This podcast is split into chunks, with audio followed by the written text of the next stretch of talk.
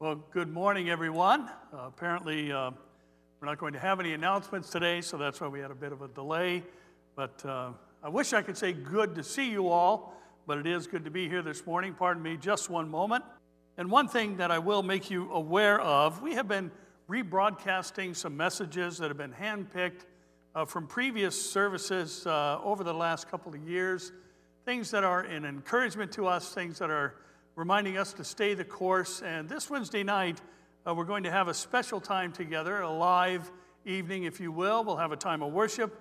And then our good friend Don Stewart is going to be joining us. And Don and I are going to uh, open the time with a bit of a prophetic update, and then we'll take some live questions. We've also had some uh, come in online already, so I encourage you to tune in this Wednesday night. You can watch uh, via, via where many of you are watching now uh, Facebook Live, or you can go to our website at cctustin.org and tune in there. So again, Don Stewart, right here, live Wednesday night. Don and I doing a live Q&A and a brief uh, prophecy update to begin the evening. Well, with that said, would you open your Bibles this morning or evening or afternoon, wherever you are, to Mark chapter 10. And though we're a bit off schedule, so to speak, for visiting our word for the year, and every year if you're watching online, maybe for the first time, we have a word that we focus on throughout the course of any given year. And the first Sunday of every month, we look at the word and the verses associated with it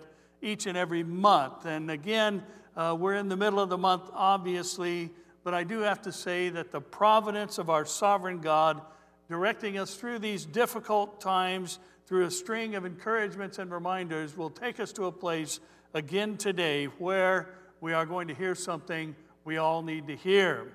Now, I have to say, when looking at the verses that the Lord gave me for our word for the year, which is trust, by the way, a very timely word, I purposely set our uh, set of verses in the month of April because it's tax time. And our chapter is going to be, our verses are going to be about uh, trusting in God versus trusting in riches. And obviously, if you could see, the front of the podium, it says, Trusting God is greater than trusting riches. And that's where you would say, Amen. You don't have to be here to say amen, by the way. Now, normally we would be doing things differently, but to say things have changed would be the greatest understatement of our day, I believe. And I also believe that God wants us to be where we are, and He has timed our examination of our verses this morning because we all need to hear them. Now, Proverbs 24 gives us uh, an important and timely reminder also, where verses 21 and 22 say, My son, fear the Lord and the king. Do not associate with those given to change, for their calamity will rise suddenly, and who knows the ruin those two can bring. Now, we have changes being forced upon us right now. Some are valid, others are, without question, efforts of those with a progressive globalist agenda to advance their cause.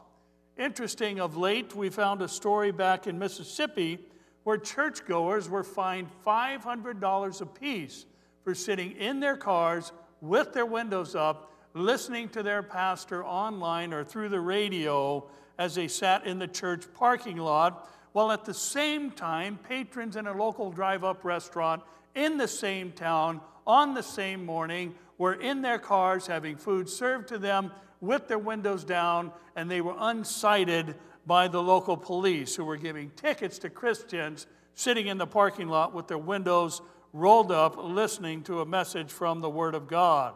Listen, there are efforts today to change life in the world as we know it, and some of them we are not to associate with, nor those who want to make those changes, even as we remember all things work together for good to those who love God, who are the called according to his purpose. And by the way, that's us.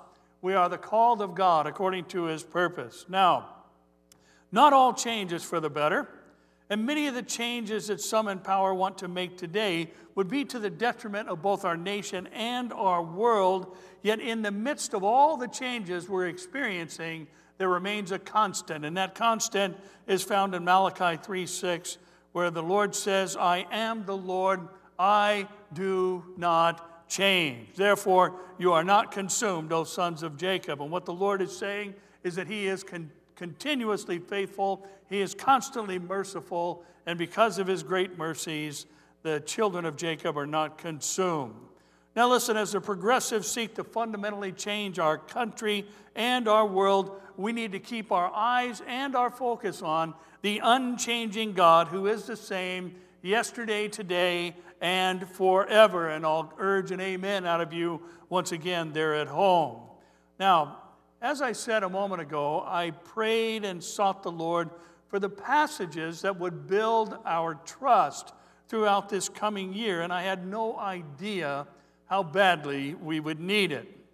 Many of you are being stretched in multiple ways at this point in time. Many are being put in positions they never imagined themselves to be in. And I thought it rather comical yet true that someone posted on social media the other day. They never imagined that someday they would walk into a bank wearing a mask asking for money. And we're all doing things we never expected to do. Whoever expected to wait in line to get in a grocery store and then wait in line in the grocery store to get to the cash register some six feet or more apart? Whoever expected that you could go in the water at the beach but you couldn't go in the parking lot in order to access the beach. No one expected any of these things. And for those of you in the Midwest uh, or other parts around the world who don't access, have access to the beach, we understand you're going through your own challenges as well. And there are restrictions that are limiting your access to places you are used to going to. So, in all that we are experiencing right now, let me remind you of both our word for 2020 and our theme verse as well from Psalm 37 3, where we're told to trust in the Lord and do good, dwell in the land and feed on his faithfulness. Now, the Hebrew word for trust used in Psalm 37 3 is batach, and it means confident, secure, bold. It can mean carefree, not careless, but carefree, and it also means hopeful. And we need to be hopeful in such a time as this. And last month we added this to our study of the word trust from Proverbs 3, 5, and 6, a famous pairing of verses. Trust in the Lord with all your heart. Lean not on your own understanding. In all your ways, acknowledge Him, and He will direct your path. And we need His direction in times such as these, and I know you would agree. Now, from this, we noted that Webster defines trust as reliance on the integrity, strength, and ability of another. Confident expectation is another way that Webster defines trust, and it defines trust as a person on whom one relies. And the example that Webster's dictionary used to make their case for their uh, definition in a sentence is God is my trust. So, in times that are hard personally, in times where we are at war like never before spiritually, in times when mankind is spiraling toward the tribulation globally, there is one thing for us to remember above all else, and that is the title of our time and our country's motto, the United States of America, established as its national motto in 1956. Our title this morning, In God We Trust. Now, we've long known this conceptually, but now we've been forced to live and apply it practically, which is obviously a good thing. And in times such as these, remember, God cannot fail. His word cannot be voided, and the gates of hell will not prevail against his church. And there I know you at home are saying a hearty amen.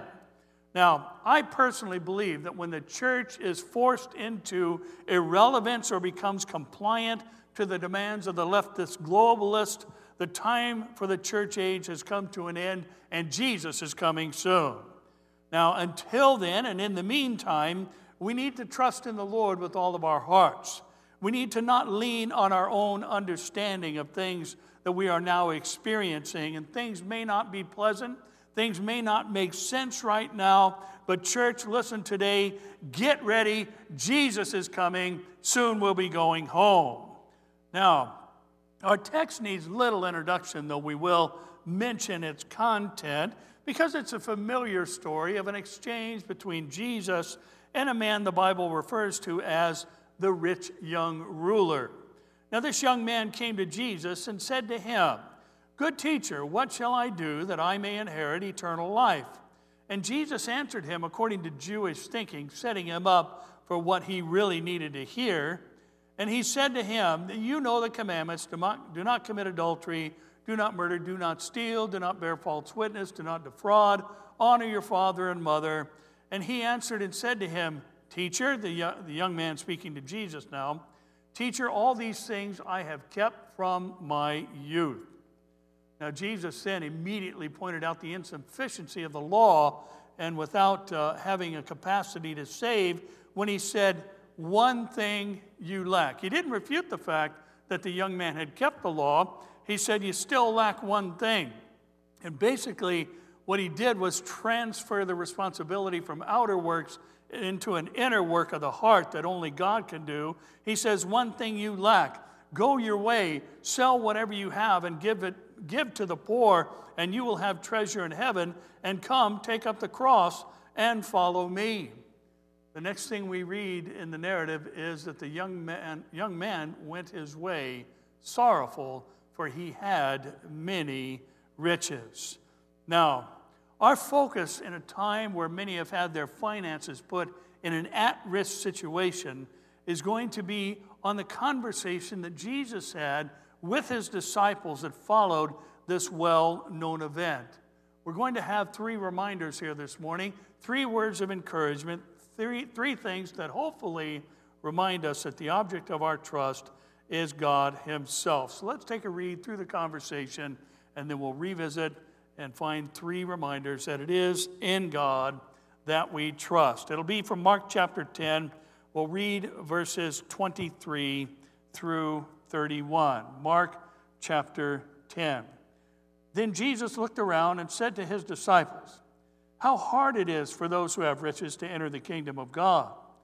And the disciples were astonished at his words, but Jesus answered again and said to them, Children, how hard it is for those who trust in riches to enter the kingdom of God.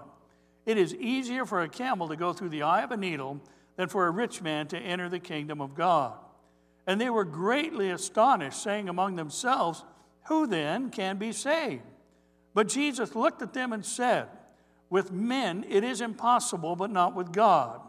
For with God all things are possible. Then Peter began to say to him, See, we have left all and followed you. So Jesus answered and said, Assuredly I say to you, there is no one who has left house or brothers or sisters or father or mother or wife or children or lands for my sake in the Gospels, who shall not receive a hundredfold now in this time houses and brothers and sisters and mothers and children, children and lands with persecutions, and in the age to come, eternal life. But many who are first will be last, and the last first. And Lord, we ask now that in these very strange and odd circumstances that we have been forced into to have our time together today, we thank you that you are a God who can anoint a sanctuary and a home and individuals, and we don't have to be in the same place to experience the same work of your Spirit. So move in the hearts and homes and minds and offices or wherever people are seated and watching today. And would your Spirit speak to us, we pray, and give us ears to hear what you're saying. We ask it in and through the name above all others, the name of Yeshua the name of Jesus Christ, our Lord and Savior. Amen. Now, the first thing I'd like to draw your attention to is that Jesus' statement about how hard it is for those who have riches to enter the kingdom of God stupefied the disciples. The Greek word uh, thambeo is translated as astonished, but it can mean to frighten or terrify. So that the statement Jesus made was terrifying and stupefying to the disciples. And then we also need to note that there is no record of an exchange of words beyond that with Jesus and his disciples, but he simply answered the look of terror and surprise on their faces, where he basically exegetes his own statement and gives further clarity when he says children, which, by the way, it's the only time in the Gospels where Jesus refers to the 12 in this manner. And then he says how hard it is for those who trust in riches to enter the kingdom of God. And then he illustrates the point by contrasting the largest animal in the Middle East, a camel, with the possibility, or the impossibility rather, of passing through the eye of a needle, noting the impossibility of trusting in riches as a means of salvation, is the point of his illustration. Now, it's also important to note that God has nothing against wealth. He is not against the wealthy. And in looking back in Israel's history, Abraham was a very wealthy man. David was a very wealthy man, and God Himself made David's son Solomon the richest and wealthiest man in the world. So the problem is not wealth, the problem is not the wealthy, the problem is where you put your trust. This is what Jesus is talking about trusting in riches, not having them, but rather them having you. And in 1 Timothy 6 17 to 19, Paul writes to young Timothy, Command those who are rich in this present age not to be haughty, nor to trust in uncertain riches, but in the living God who gives us richly all things to enjoy.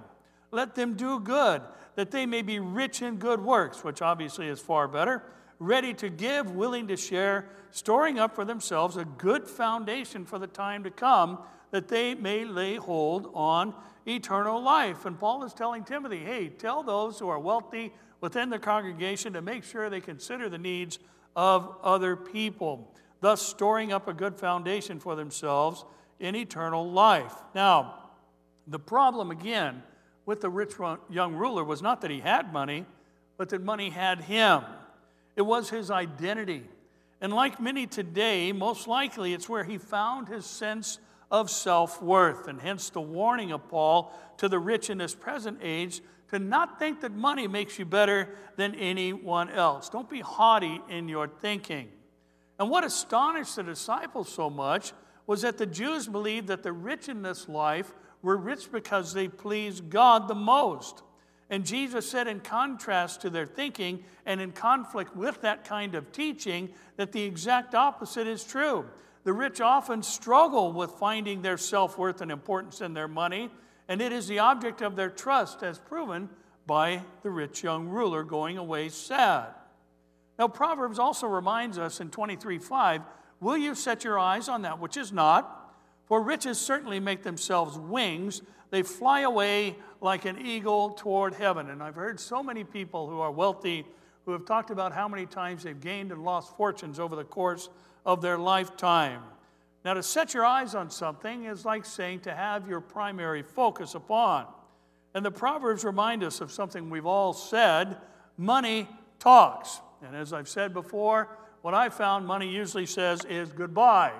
It's hard to hang on to for most of us, I know, because there are so many pressing needs around us for our families and homes and other life experiences. Now, I want you to think about what we're experiencing right now and how the overvaluing of having riches is impacting every one of us today. I'm sure we've all seen on social media or even in mainstream media Bill Gates' face popping up all over the place.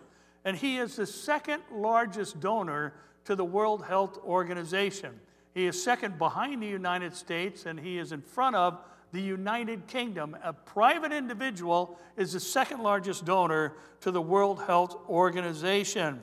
And they are trying to determine and force upon us how we handle this current health care scare. Now, why does Bill Gates have a voice? Because he is the second largest donor to the World Health Organization. Listen, he has no medical training. He is not an infectious disease doctor. He's not a virologist. He's not an immunologist. He's just rich. And the fact is, he bought himself a table he has no business sitting at. And this is why the Bible warns us about placing a value that is inappropriate on personal wealth. Jesus said to the disciples, Riches can't buy you into heaven, nor are they a sign that you are pleasing to and blessed by God more than other people.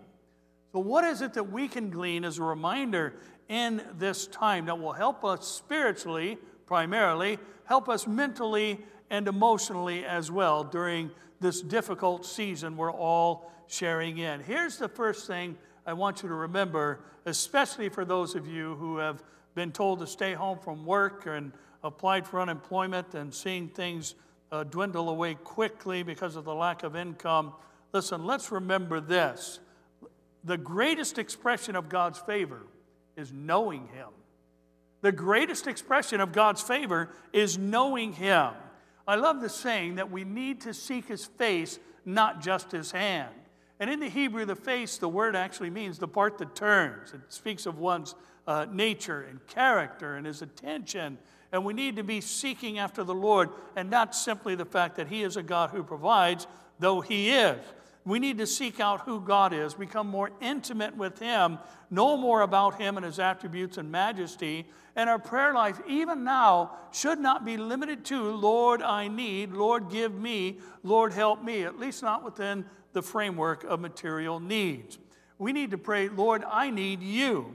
Lord, help me to know you more. Lord, give me your desires that I may satisfy my efforts on those things. Listen, I'm not saying don't ask for the Lord's help when things are tight, nor am I saying that God doesn't help us with material and practical needs.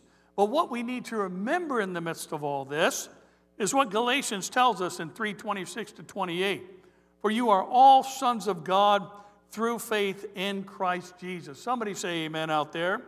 For as many of you as were baptized into Christ have put on Christ. There is neither Jew nor Greek, there is neither slave nor free, there is neither male nor female, for you are all one in Christ Jesus. James would add this in 1 9 and 10 let the lowly brother glory in his exaltation, but the rich in his humiliation, because of the flower of the field he will pass away. And what James is saying is that knowing Christ is a great equalizer. It exalts the lowly, it brings down the, the exalted to the same level. The rich are, are humiliated in the sense that they are brought down to the same level as anybody else, in that we all need a Savior, and that Savior is Jesus Christ. For in Him there is neither Jew nor Greek, there's no racial distinctions, there's neither slave nor free, there's neither male nor female Christ makes us all one, and we are equal and have equal access to the Father through Christ Jesus. Now, this tells us something we need to remember at this time, especially those who are struggling with many of the things that are happening and now being reported because of this shutdown and the shelter at home directive we have been given all around the country and many others as well. People are beginning to wonder Does God see me? Does He know that I'm struggling? Does He care about my needs? And one thing we need to remember, especially for those who say and make accusations against God listen, if God was a God of love, you would never go through anything painful or difficult. But what James tells us, what we just learned, obviously, uh, all throughout Scripture, is that within the body of Christ, there are people of all financial statuses in life. There's employers and there's employees, as Galatians says. There's the financially lowly and the wealthy, as James says. And this eliminates tough financial times of being a sign of God's disfavor and bountiful times as his favoritism. And before we move on, let me quote one of the most often misapplied verses of the New Testament and those that go before it in order to understand the actual context of the statement. The famous and misapplied verse is Philippians 4:13, but verse 12 will help us understand what it means. Paul says this, I know how to be abased, and I know how to abound. Everywhere and in all things I have learned both to be full and to be hungry, both to abound and to suffer need. And then he says, the famous quotation, I can do all things through Christ who strengthens me. Strengthens him to do what? To abound and suffer need to be full and to be hungry, to be abased and to have abundance. And again, listen this morning, evening, or afternoon, whatever it may be for you. The financial hardships that some are going through are real and they are matters for concern. But in them, we need to remember that it's in God we trust. Even when finances are tight, even when you don't know where the next meal is going to come from, as Paul said, listen, I can do abundance and I can do difficulty. He can do bounty and he can do struggles. And we too can do them through Christ who will strengthen us. And I see these things for this reason. I never want to minimize the hardships that people are going through or minimize the financial difficulties that people are facing immediately, especially some who are still waiting for their stimulus check from the government, as so many things are getting held up, which would put food on the table for some or pay a few bills. But the truth is, we need to keep our eyes on the Lord Jesus during these times because it will help us maintain an emotional stability that so often overtakes us and drives us to decisions and beliefs that are inconsistent with who God is. Now, look at 26 and 27. And they were greatly astonished, saying among themselves, Who then can be saved? But Jesus looked at them and said, With men it is impossible, but not with God. For with God all things are possible. Now, the camel and eye of the needle illustration led the disciples to being greatly astonished. And there's a different Greek word that is used here, translated as astonished, and it is ekplanao. And it means to expel by a blow. And the meaning is the same as a common phrase we would use today. In other words, what the Bible is saying is Jesus' illustration of the rich entering heaven, likening it uh, into a camel going through an eye of a needle, is simply they were blown away by what Jesus said. Which led to their question, which we could understand this way if those greatly blessed in life aren't the saved people, then who can be saved? And Jesus' answer was again in paraphrase man can't save himself.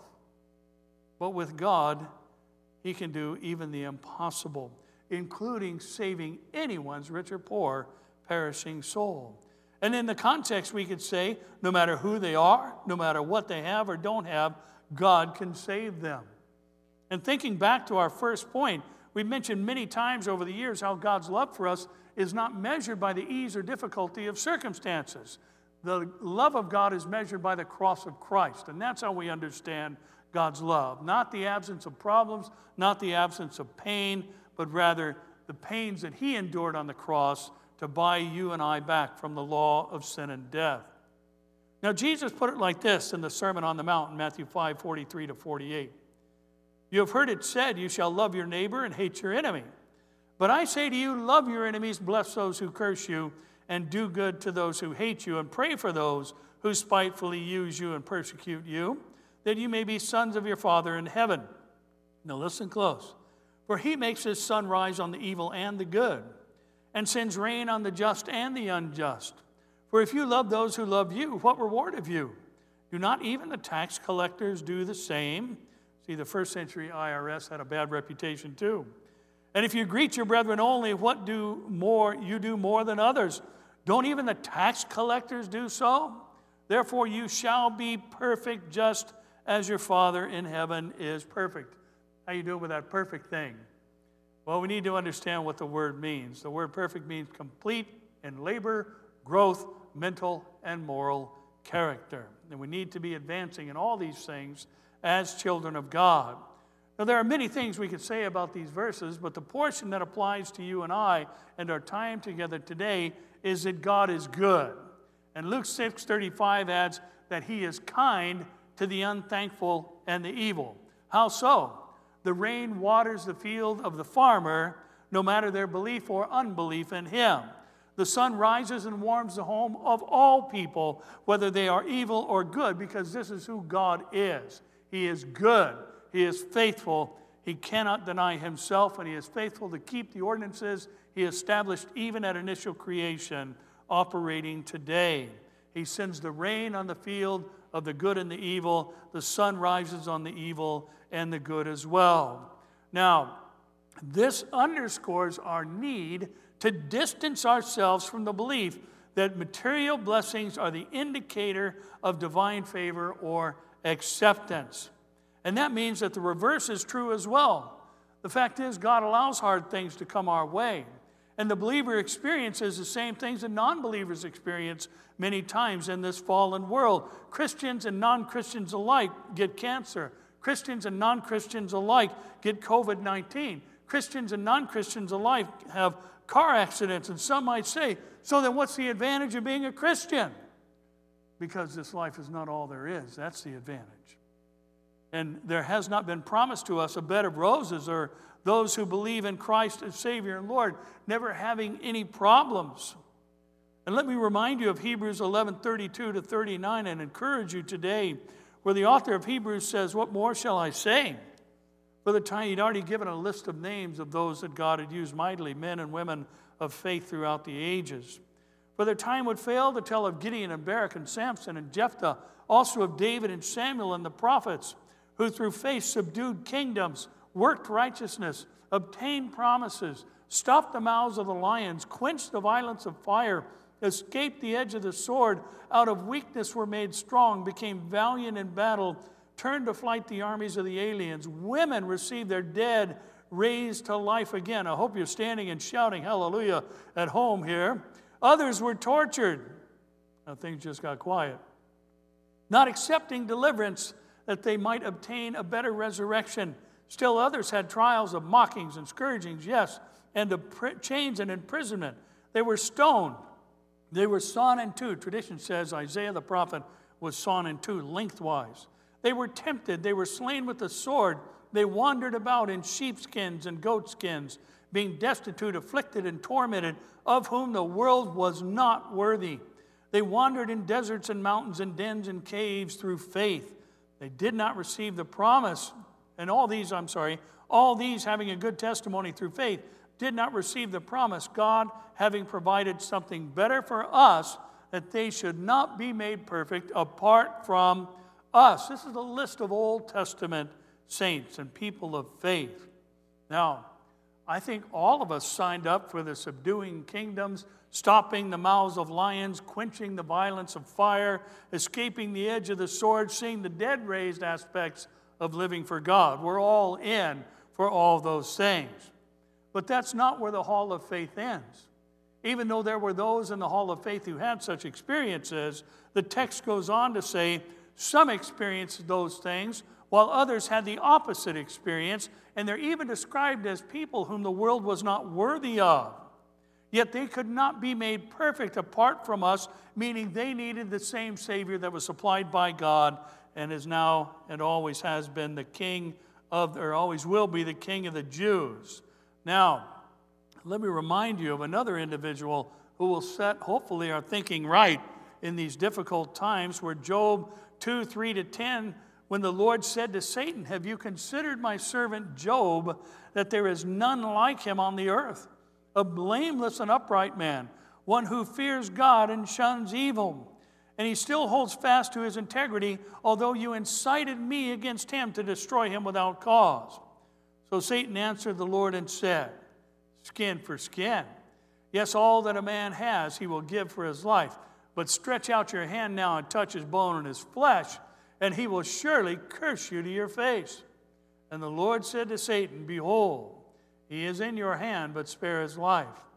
So Satan went out from the presence of the Lord and struck Job with painful boils from the sole of his foot to the crown of his head.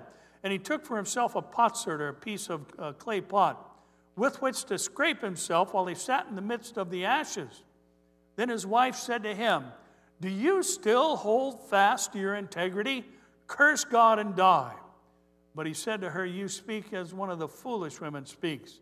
Shall we, listen close now, shall we indeed accept good from God, and shall we not accept adversity? In all this, Job did not sin with his lips. Now, here's why this is important. A lot of times when things get, things get hard, families and couples begin to have words with one another and say things with one another that are foolish and should not be said. And oftentimes, within the sanctity of the home, a place that ought to be a sanctuary and a place that honors God, things are said about God that shouldn't be said. And Job's wife gave very foolish counsel. Why don't you just curse God and die? Why are you hanging on to your integrity? And listen, you may be in a shelter in place situation now, and things may be difficult for you. But don't let the enemy sow these kind of thoughts in your mind. Many of you may feel the way Job's wife was feeling at this point. Remember, Job had just lost everything he had, and he just lost everything he loved, save the wife we just met a moment ago. And many of you may feel that way right now. And none of us like the fact that God allows adversity, yet we shouldn't be greatly astonished that He does.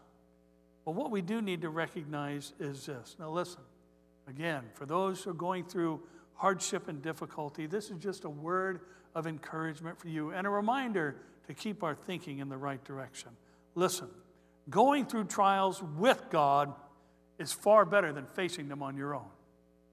Going through trials with God is far better than facing them on your own. Now, I don't have counsel to tell you how to avoid them because the Bible says they're going to come our way. And let me just say this today I don't want to get COVID 19. I don't want anything to do with it. I don't want to go through trials. I don't want to have hardship of any kind. I want to live a good, full, happy, problem free life, be taken in the rapture and skip the whole death thing. That's what I want. But I've been sick at times. I've experienced hardship at times. Terry and I have lost loved ones over the years.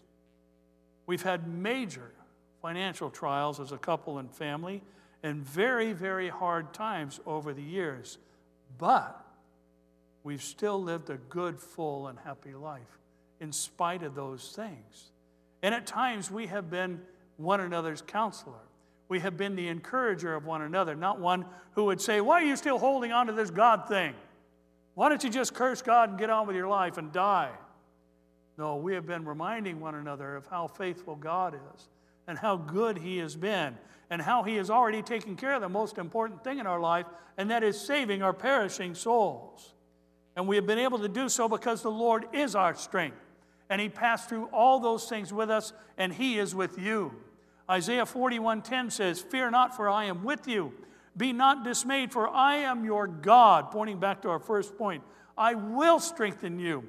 Yes, I will help you. I will uphold you with my righteous right hand.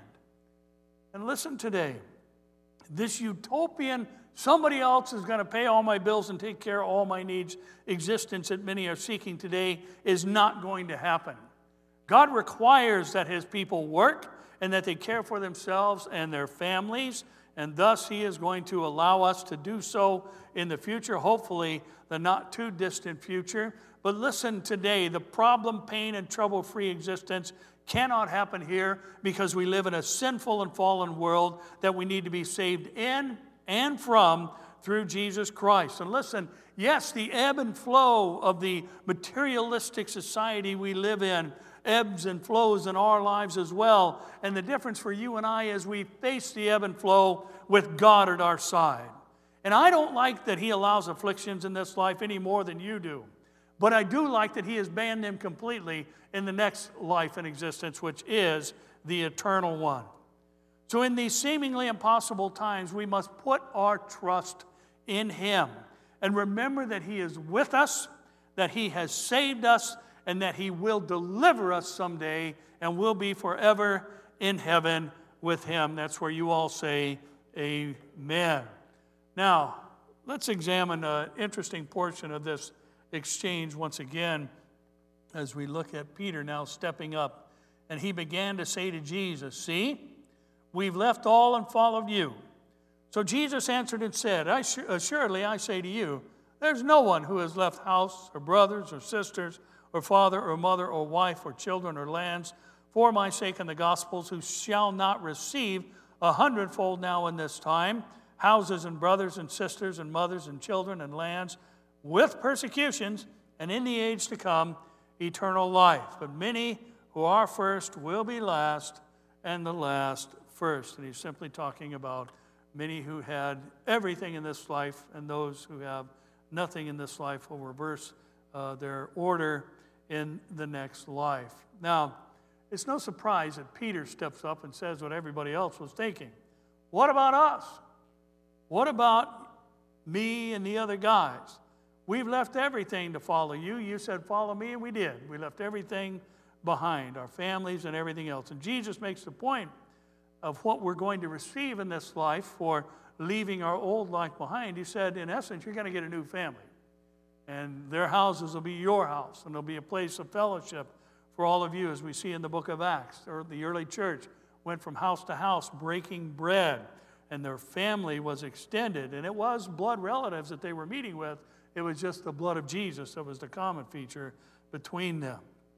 Now, in essence, what Jesus says to Peter if this happened to you, if anyone has made that decision and left everything behind, his statement or his response was simply, You're never going to regret it. Now, before you get out your calculators, let me just say that receiving a hundredfold is a figure of speech, not an equation.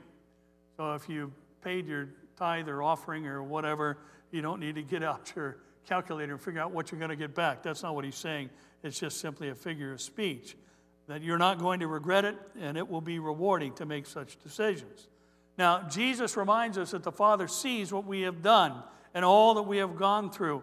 And those who have left all and lost all for his sake in the Gospels and were even persecuted for having done so are going to be blessed with this life, with a family of fellow believers, and eternal life in the age to come is going to be a great reward.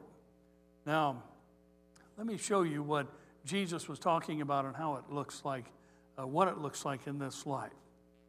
Another man who referred to himself as John the Beloved, one of the two notorious sons of thunder that Jesus uh, labeled them, Boanerges, the, th- the sons of thunder, James and John. John was the last apostle to die of the original 12.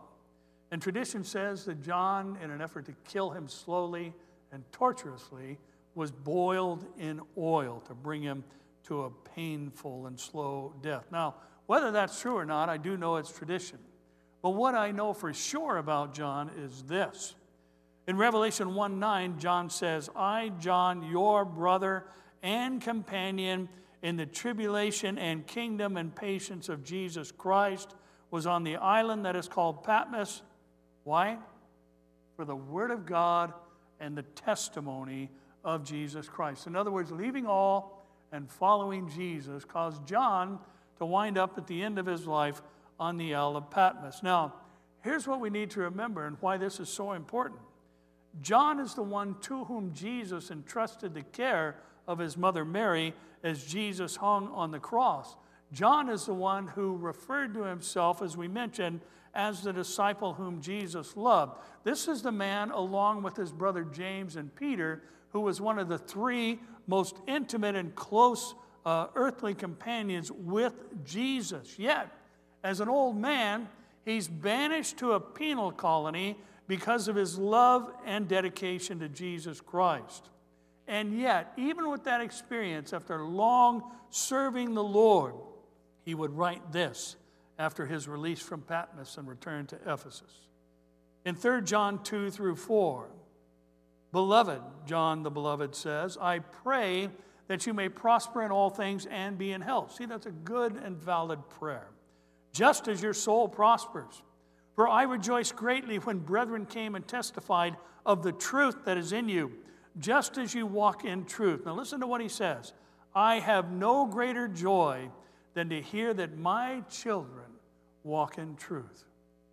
And John's relationship with Jesus, as close and intimate as it was, as Jesus walked and lived here on the earth, did not exempt him from trials. And our relationship with Jesus won't either. As a matter of fact, there are times where it's going to be the cause or reason for some of the tribulations we encounter in this life. And yet, John could write as a man in his 90s that there was no greater joy for him than to hear that some whom he loved and cared for, as one would care for their own children, were walking in truth. Peter says, Jesus, we left everything to follow you. Jesus says, No one who's done that and encountered the persecutions associated with it will not experience blessings that far outweigh anything they endure. Now, listen, here's our final takeaway reminding us that it is in God we trust. And again, this is just a word of encouragement for those out there who are battling financial difficulties and woes and other things associated with this shelter in place order. Listen, nothing, if you're at home, say nothing. Nothing we encounter in life can diminish the value of being saved. Nothing we encounter in life can diminish the value of being saved. Now, think about Job, a man whose trials and tribulations and sufferings were so great they had become an idiom even among non believers. People all over the world use the phrase the sufferings of Job. And though they may not know the specifics, they know his name is associated with afflictions and sufferings. And outside of his wife, again, who was a terrible counselor, telling him to curse God and die, Job also had three friends who came to him and said, Listen, this isn't the way God treats people. You have to have done something that has displeased him. All these things that happened to you are your own fault, Job. You had to have brought this upon yourself because God doesn't let people go through hardships and suffer pain the way you have. And yet, it was God who said that Job was a blameless and upright man who fears the Lord and shuns evil. So Job's three friends were completely wrong. Now, here's part of Job's response to the accusations of his friends. In Job 13, the first portion of verse 15, he says of God, Though he slay me, yet will I trust him. There's our word, batach. Though he slay me, yet will I trust him. And listen, no matter how bleak the outlook or how dire the circumstances we may experience, nothing can diminish the value of knowing God and being saved. So, listen, if there is a mantra for us today, let it be the mantra that has been that of our nation since 1956 In God we trust. Listen, I don't like it as I've said. I make no bones about it. I don't like it any more than you. But we're never going to have everything go our way in this life. And there's going to be good times and there's going to be hard times. But the fact is, in light of eternity and what our existence will be like forever, we too can and should say, as Job, no matter what comes my way, in God I will trust. So I encourage you, especially those of you who are just baffled by all this as we are, who don't understand why God would allow something like this to come our way. And believe me, you're not alone. First of all, believe me, you're not alone. This is a hard thing. And it's interesting that it's not just a localized thing, it's a global thing. Economies are collapsing all over the world. Businesses are shuttering uh, their doors who've long been family businesses all over the world. It's already happening. This is an, an economic disaster of an unprecedented scale. One gentleman that I uh, listened to reported yesterday that the uh, percentage of the 22 million of the representative percentage of our population being 22 million people who have filed for unemployment is equivalent to the depression era this is serious business this is a hard thing and listen here's why i wanted to bring this message to you today now is not the time to abandon your understanding of who God is. Now is not the time to let the devil get in your home. And this is one of the exhortations of Scripture where we're told what God has joined together, let not man separate. And the word separate means to place room between. And this is one of the exploitations of the devil. He wants hardship to be a vehicle by which he places room between husbands and wives and families and children and separates us in our thinking and causes one of us to be a foolish counselor to the other, yet we ought to always be speaking things that encourage one another and help each other get through these difficult times. And one of the things that I have found throughout the years, and I mentioned this a few moments ago, it has been amazing when Terry and I have gone through some of our seasons where life has been hard and things came our way that we didn't understand. One of the things that I've always found to be so vital to our household and to our outlook and perspective on what we were going through is God never allowed both of us to be emotionally down at the same time. One of us was always picking the other up. One of us was always encouraging the other. One of us was always saying to the other, Come on, we can do this. God is faithful. He'll get us through. And He always has. And He'll get you through too. And this is what Paul was saying when he wrote to the Philippians Listen, I've done it all. I've been hungry and I've been well fed. I've had an abundance of finances and I've had uh, a lack of them. But he said, I'll tell you one thing I've learned I can do it. I can do it through Christ who will strengthen me. So listen, you keep praying, you keep petitioning. And even when Jesus was asked by the disciples, and I always look at the Lord's Prayer as we've labeled it, as basically the disciples saying, you know what? This guy prays different than we do. He's talking to somebody and having an intimate conversation. And so the disciples came to Jesus and said, Hey, teach us how to pray. And Jesus' response was, Hey, start by honoring the Father. Our Father who art in heaven, hallowed be your name. Is your name above all other names? It is the great name of the King of the universe, the King of heaven. Then he walked through some other specifics, but he included one single statement that concerns God supplying all our need and him taking care of us. And he said, Give us this day our daily bread. And listen, that's how we ought to frame our prayer life right now. Lord, get me through today. Don't borrow trouble from tomorrow.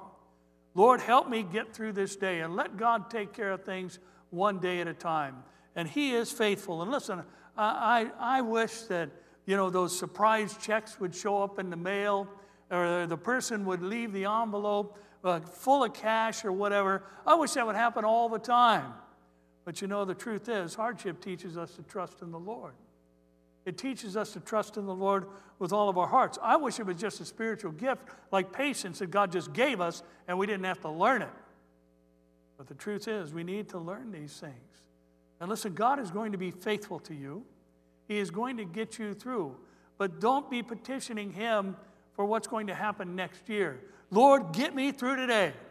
Help me to make it through this day with my trust in you intact and let not the devil get in my head, control my emotions, change my thought. Help me to take every thought captive that seeks to uh, exalt itself against the knowledge of Christ and what he has done for me. And listen, I hope this ends tomorrow. I hope they lift this whole thing and we all get back to work and COVID 19 and the coronavirus that caused it goes away. I'm sure we all hope that. But we didn't see this coming, but here it is. And yet we have the steadfast Word of God that abides forever to hang on to, to remind us constantly and continually it is in God who changes not that we have placed our trust. He's not going to let you down. Well, I haven't been able to pay my bills. That doesn't mean He let you down, it just means you're living in a fallen world. Well, I don't know, I might lose my business. That doesn't mean He let you down, it just means you're living in a fallen world. Listen, those things, again, aren't to be minimized. They're real, they're hard, they're painful, and nobody wants them, and I don't wish them on anybody. And I hope God delivers all of your businesses and everything else that is represented by those watching online. But I'll tell you one thing what you haven't lost is your salvation. And someday your eternal existence is going to be in heaven forever. That is a death free, pain free, problem free, eternal life. And eternal means eternal, it lasts forever. Yeah, it's hard. It's hard right now. But listen, put your trust in God. It's a far greater value than trusting in what you have or material things. So I hope you're encouraged, and I hope your thoughts maybe have shifted back on to the faithfulness of God and not the difficulty of our circumstances, though they be real and painful and threatening.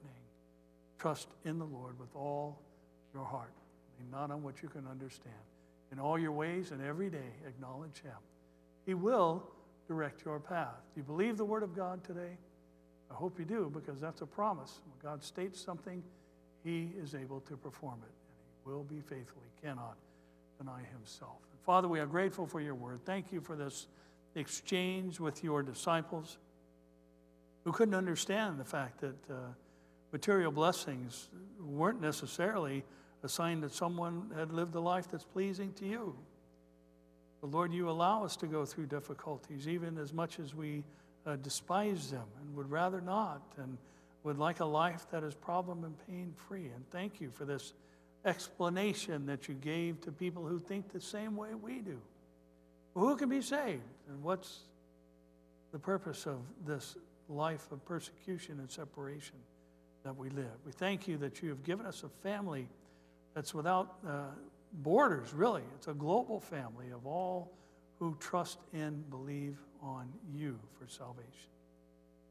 The Lord, as we have said before, I pray that our hearts and minds would turn to and embrace these things that we have yet uh, to understand or even see the finality of, with the mindset that we are going to put our trust in you, that you will get us through even as you've gotten saints through the ages, through the many things they've gone through. And Lord, we recognize that within your body are the lowly and the wealthy, and everybody in between. And they're all saved by the same thing the blood of Jesus Christ, which cleanses us from all sin. Lord, we pray that you would help us to keep our eyes lifted above the moment and fixed upon you, even as we cry out to you, Help me in my time of need. And Lord, we're thankful for this opportunity to be together, even though it's not in the same room. We're still studying the same book, praying to the same God who is able to do all things. We cry out to you. I pray, Lord, for those who are struggling financially, who are wondering how they're going to make ends meet or pay the mortgage or rent or car payment or any of the other things that burden us today. Lord, I ask that you would supernaturally provide. But Lord, I ask even above that, that you would not, not allow the difficulties being experienced to cause someone to think, why don't I just curse God and die? Help us, Lord, to take those kind of thoughts captives and bring them into submission of the Word of God. We thank you for your faithfulness to us. Help us through these times, we pray. In Jesus' name we pray. Amen.